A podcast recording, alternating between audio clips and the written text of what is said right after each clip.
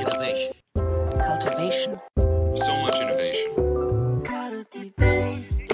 Radio.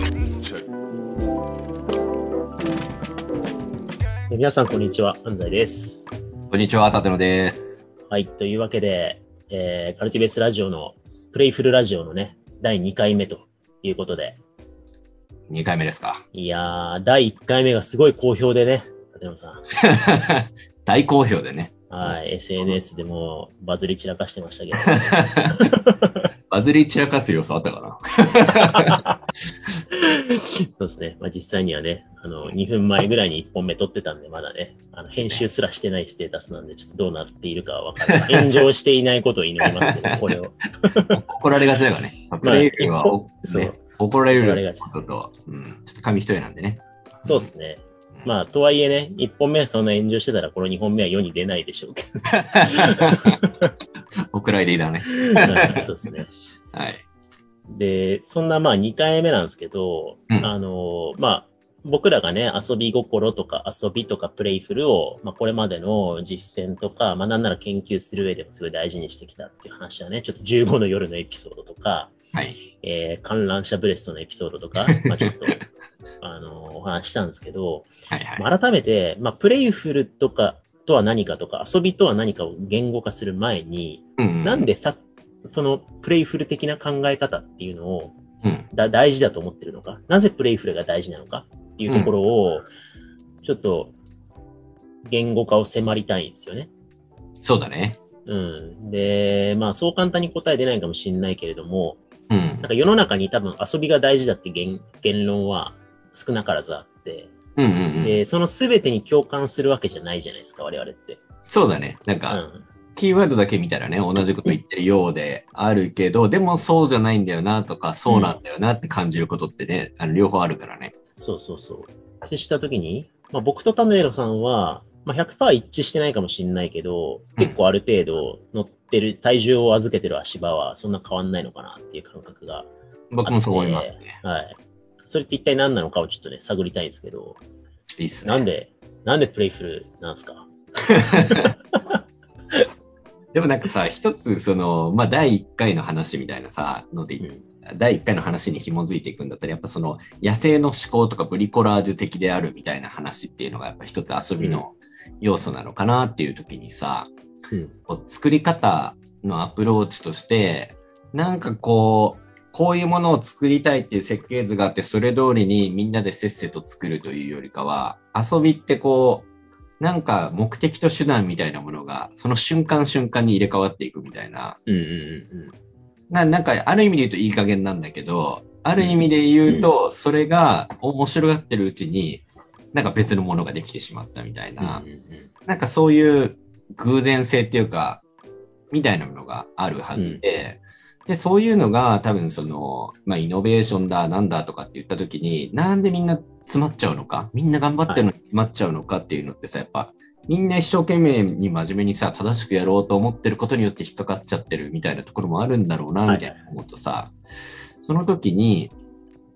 なんかそれをまた真面目に、こう、真面目にイノベーションしようとするとさ、もうそこからまたハマっちゃうじゃん、みたいな。ってなってった時に、なんだろう。カレー作るつもりでじゃがいも買ってきたけど、なんかじゃがいも切ってたらこんな形になっちゃったからこうしてみようみたいな余白がないと、うん一生そのループから抜け出れないんじゃないの？みたいな。なるほどね。そういう感覚は、まあ一個あるのかなみたいな、ありますはいはいけどね。はいはいはい。なるほどですね。うん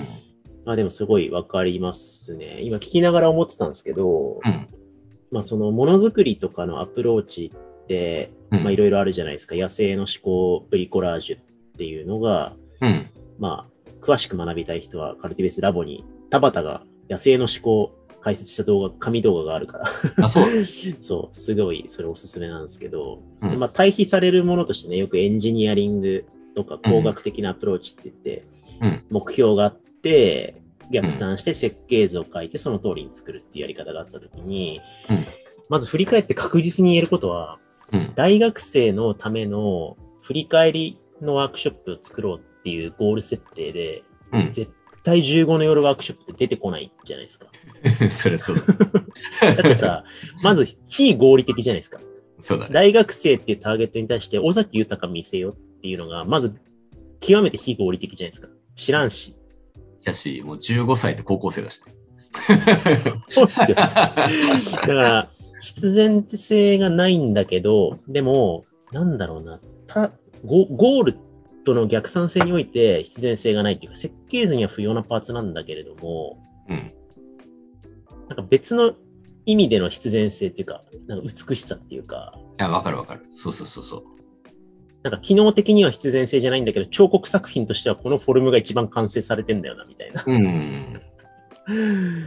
っていう、なんだろうな、なんかその機能美じゃない何かみたいなことをあ踏み出そうとすると、やっぱなんか合理主義的アプローチだと、ーうん。作り得ない作品のなんか可能性に開開けていくための手段になってるなんですよね。うん、なんかそこがやっぱり、で、結果その、実際大学生にとってお尾崎豊見せるってマジ意味不明なんだけど、うん。大学生たちのリアクションって、え、なんすか？ちょっと聞いたことありますけどって言って、なんかうんそわそわワクワクする、しだすんですよね。うん。あれ だから多分、参加する人にとってもなんか新しい扉が開かれていく感覚があって、それはでもなんか今までの世界ではない、よくわからないなんか何かみたいな。なんかそのあたりがやっぱ 今、あのー企業とか組織における閉塞性を打破する手段になるんだろうなっていう感覚は確かにありますよね。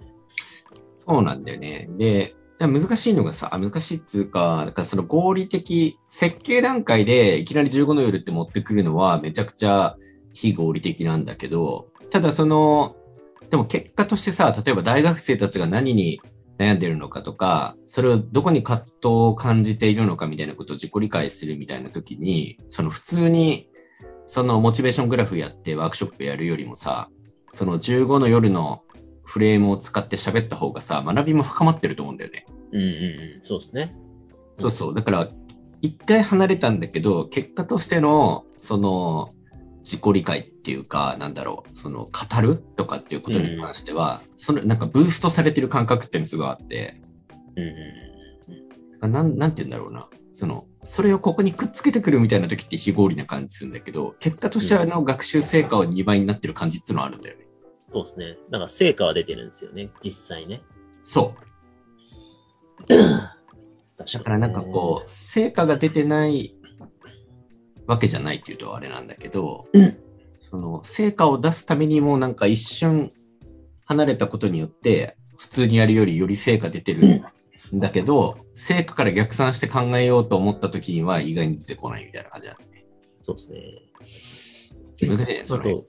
それ。で言うと、まあ、15の夜っていうケースをね、せっかく話したから、それを題材にちょっともう掘り下げするんですけど、うん。その求めてる成果も、うん。多分、これが例えばですけど、大学生集めて、うん。就活に通るための履歴書をなるべく短時間でたくさん書くっていうゴール設定だったら、うん。多分、そんな余計なことしない方がいいですよね。そうだね。うん。だから、そもそも起こそうと思っている現象が、うん。論理、論理的な成果ロジカルモードの成果じゃなくて、なんうか、ある種、ナラティブモードっていうか、なんか物語的な、な、とか、あるいは意味、意味深さとか、か解釈の深さとか、なんか、そういう、いう、定量的、合理的な目標じゃないものを起こそうとしてるから、多分その、尾崎豊っていうコンテキストが成果に直結したと思うんですよね。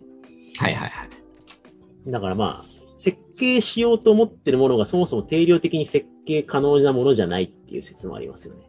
それはめちゃくちゃ多分あって、その、なんて言ったらいいんだろうな、こう、線形で、線形でというか、なんかこう、せっせと頑張ってって、努力できるっていうところに関しては、普通に努力すりゃいいような気がするんだよね。なんか、はいはいはい。ある意味で言えば、うんこううんまあ、ある程度筋トレするとか、みたいなはいはい。のは、まあ、普通にそこまでをやるテクニックとかって、もういろいろあったりすると思うし、いやそれはもう頑張って筋トレしてくださいみたいな話になるんだと思うんだけど、なんかその、絶対線形でやってた時に絶対にぶつかってくるみたいなところがあった時に、それを合理的に判断しようと思ったら、その合理的にやろうと思ってるからこそその壁にぶつかってるみたいなものっていうのがうん。あんのかなと思ってて、うん。で、そこのところでもう一回、なんか努力してコツコツやろうみたいな世界では、もうよりこんがらがっちゃうみたいな、はいはいはい。なんかそういうところにある時には、一回それを手放さないと、より糸がこうぐるぐる巻きになっちゃうみたいな。うんうん。多分そういう感覚なのかなとは思っていて、なんかあれなんだろうね。あれ、まあそういう意味では、まあ、なんだ、学びほぐしとかアンラーンとか言ったりするかもしれないけど、こう、最初のちょっと頑張っていくってところは普通に頑張っていってもらって、で、ちょっと頑張った暁にはまる最初のなんか落とし穴みたいな。なんかそういうところで、を考えようと思うと、プレイフルなアプローチをしていかないと、そもそも次のステップに行けないんじゃないみたいな、なんかそういう感覚でもあんのかなって気がするよね。なるほどですね。うんうん。あとはなんか、あのーそういう、まあデザインプロセス、ものづくりプロセスとしての、まあうん合理主義的なやり方のオルタナティブっていう側面を除い、まあっていう考え方以外にも、うん。じゃあ、えっと、今のやり方がルーティン化されてって、うん。あー今回はじゃあこういう目標だから、えっと、何の曲をパロディにすれば盛り上がるかなってなって、ある種、尾崎豊みたみたいなプログラムを作ることを目標逆算的に作れるようになっていくってことも起こり得るじゃないですか。うんそうだね。でそこで失われる何かがあるじゃない。あるね。うんそれは一体何なのかって、これってもう成果ベースで言ったら、尾崎豊的プログラムをうん再現性を持って作れるようになったら、ね、成果は達成できてるそうだね。わけじゃないですか。でうんもなんかそこ面白くないって思うじゃん。うん。まあ、もう、もういいかってなるね。一回、一回なんかできたしっていうさ。そうですよね。うんだから作り手にとって、作り手都合の重要な何かもあるはずなんですよね。そうだね。うん。だから、やあっぱあれが15日の夜だったという、どうでもいい偶発的なリスあの変数によって、たまたま直前に思いついたっていうことに対する我々のテンションの上がり方みたいなのが結構影響してる気がしてて。うんもう直前に思いついちゃって、もうなんなら目白も入れちゃえみたいな。そうだね。え今思えばね、15、15歳の15なのにね、15日の15にで、それをくっつけてるわけじゃん。確かに確かに。何も繋がってなかったんだなってな今日初めて改めて気づいた。15の夜って言ってるけど、本当っすね。俺らにとっては15日の夜だっただけです。確かに。僕は15歳の夜だったっていうところ本当だ。あの時気づいてなかった。何も気づいてなかったけど、なんか勝手におーっつってテンション上がってさ。でもなんかまあそれあるよね。なんかこう、なんて言うんだろうな、こう作り手、なんかやっぱあれかな、そういう意味では、うーん、なんかこう想像でもいいし、なんか新しいものづくりをするっていう時に、ものづくりのスキルとか方法論があると思うんだけど、なんかスキル当然重要だし、あったらいいと思うんだけど、その、おーっていうのがあるから作るみたいなところって作り手はあってさ、うん。その成功パターンが分かりましたので、なんか心は動かないんだけど、淡々とそれを作り続けるみたいなことってさ、なんか残念ながらできないんだよな、みたいなところがあって、でその作り手にとってのおーっていうさ、なんか遊び的なテンションが上がっていかないと、まあそれが熱量になって、なんか素敵なものが出来上がっていくみたいな、まあ安西さんとかの言葉で言うとこの、まあ衝動っていうことなのかもしれないんだけど、うんだままずそういう作り手の遊びみたいなものっていうのを大事にしないと、まあ、何か0から1ってできていく感覚っていうところが、まあ、立ち上がっていかないよねみたいな、まあ、そういう視点はとりあえずあるかもしれないよね。そうですね。うんなんか、それは仕事とかものづくりに対する手触り感とか、臨場感とか、なんか、別に言い方するとドラマティックさというか、うん。なんか、やっぱあの、15の夜ワークショップ、まあこれ何回も例で使ってて、何それっていう人は1回目のポッドキャストを聞いてほしいんですけど。一応ね、本の章にもね、あのなってるんでね。あ、そう。そうっすよね。立野さん、あの事例で東大出版からね、教著にね、一緒に書いてますからね。はい。場作りとしての学びに書いてあるんでね、ぜひ。真面目な顔してね。さも計画的にやったかのような感じで、東大出版の本に一例で書くっていう、炎上しないようにね、してもらはって。い、名作のワークショップですけど、まあでも、あれを作り上げるプロセスって我々にとってすごいドラマティックだったじゃないですか。そうだね。うん。その、やっぱ、それ結構大事で、なんかまあ、あらゆるドラマ、物語っ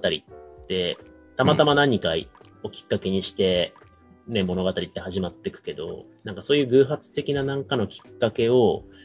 なんか論理的じゃなくて物語的につなぎながらあのものづくりを遂行してったっていうのはもうもう一回やれって言ったら無理だし、もう一回やってもつまんないんだけど、うん。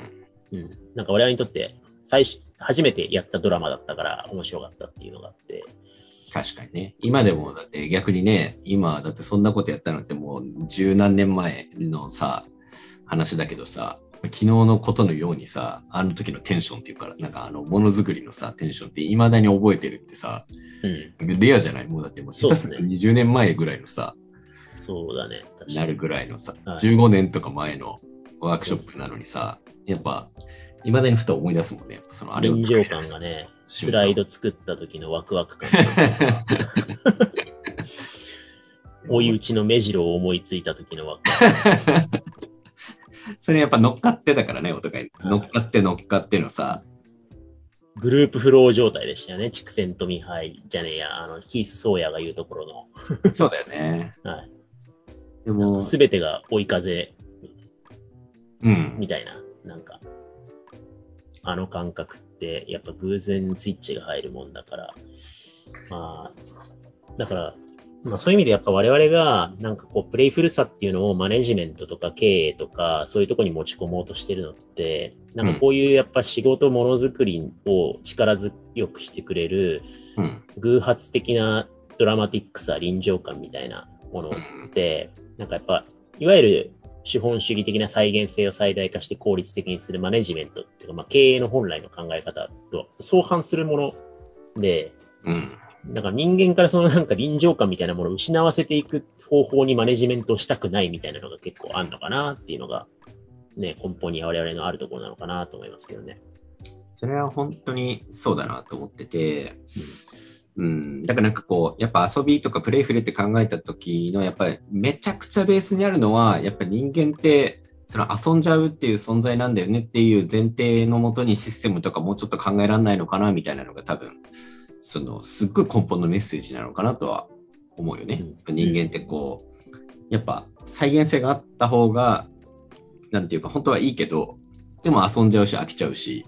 うん。その作った時にテンション上がっちゃうしみたいな、なんかそういうことを前提にシステムを作っていきたいんだけど、なんかそういう、なんか僕ら的に本当は本能的にそれが楽しいよねみたいなことっていうのが発揮しにくいようなシチュエーション、システムを作り上げてるのに、なんかその中でさらにそれを人工的に作り出そうみたいなことしてるからもうわけわかんないことになってるみたいな、なんかそんな感じはあんのかなとかって思うんで、まあ、さっきのとかもね、だって、あの15の夜ワークショップ聞いて思いついてさ、やっぱやれちゃったっていうのがでかい話でさ、うん。はいはいはい。あれをさ、企画書通してくださいってなった瞬間、おっしゃっちゃうわけじゃん？その、あれ企画書でなんで15の夜なんですかって企画書をさ、ちょっと上司に聞いてとかっつってさ、なったらさ、ああ、答えられませんみたいな。じゃあやらないでくださいね。話。上司に説明して、あ、15日の夜だったんでって言った時に、尾崎豊って15日って意味じゃないよねって言われたところで終わりですよね。終わりだよね。あ、そうでした。すいません。気づいてませんでした。そうなんですけど、みたいな。はい。いうなんか、確かやっぱそのさ、そうなった瞬間になんか説明してくれって言われると説明できないし、うんみたいな。で、でもまあ、うまくいく可能性もあればうまくいかない可能性もあるしね。みたいなさ。でもなんかそういう、なんて言うんだろうな。うん。なんか結果としてというか、曖昧にしてるからこそ結果として出てくるいいものみたいなものっていうのがあるんだけどっていううんところをさ、なんかね、その辺なんだよなって。でもなんか曖昧を人工的に作ろうと思うとまた余計わけわかんないことになるからな、みたいな。なんかその両方に対する、なんかこう、もやもやみたいなところがあるのかなって気がするけどね。に。そうですねうん。いや、ちょっとこの辺は、あの、じっくりまたね、別の機会にね、掘り下げつつ、そうだね。はい。まあ、カルティベースラボでもちょっとどっかのタイミングでイベントを企画して、はい。またやりたいですね。しぜっかりひ。やりたいところですね。なんかね、ちょっとずついろんな論点が、まあ、はい整理されてきてる部分もあるのかなとかって思うからね。うん。というわけで、じゃあ、はい今回はこのぐらいにしておきたいと思います。ありがとうございました。ありがとうございました。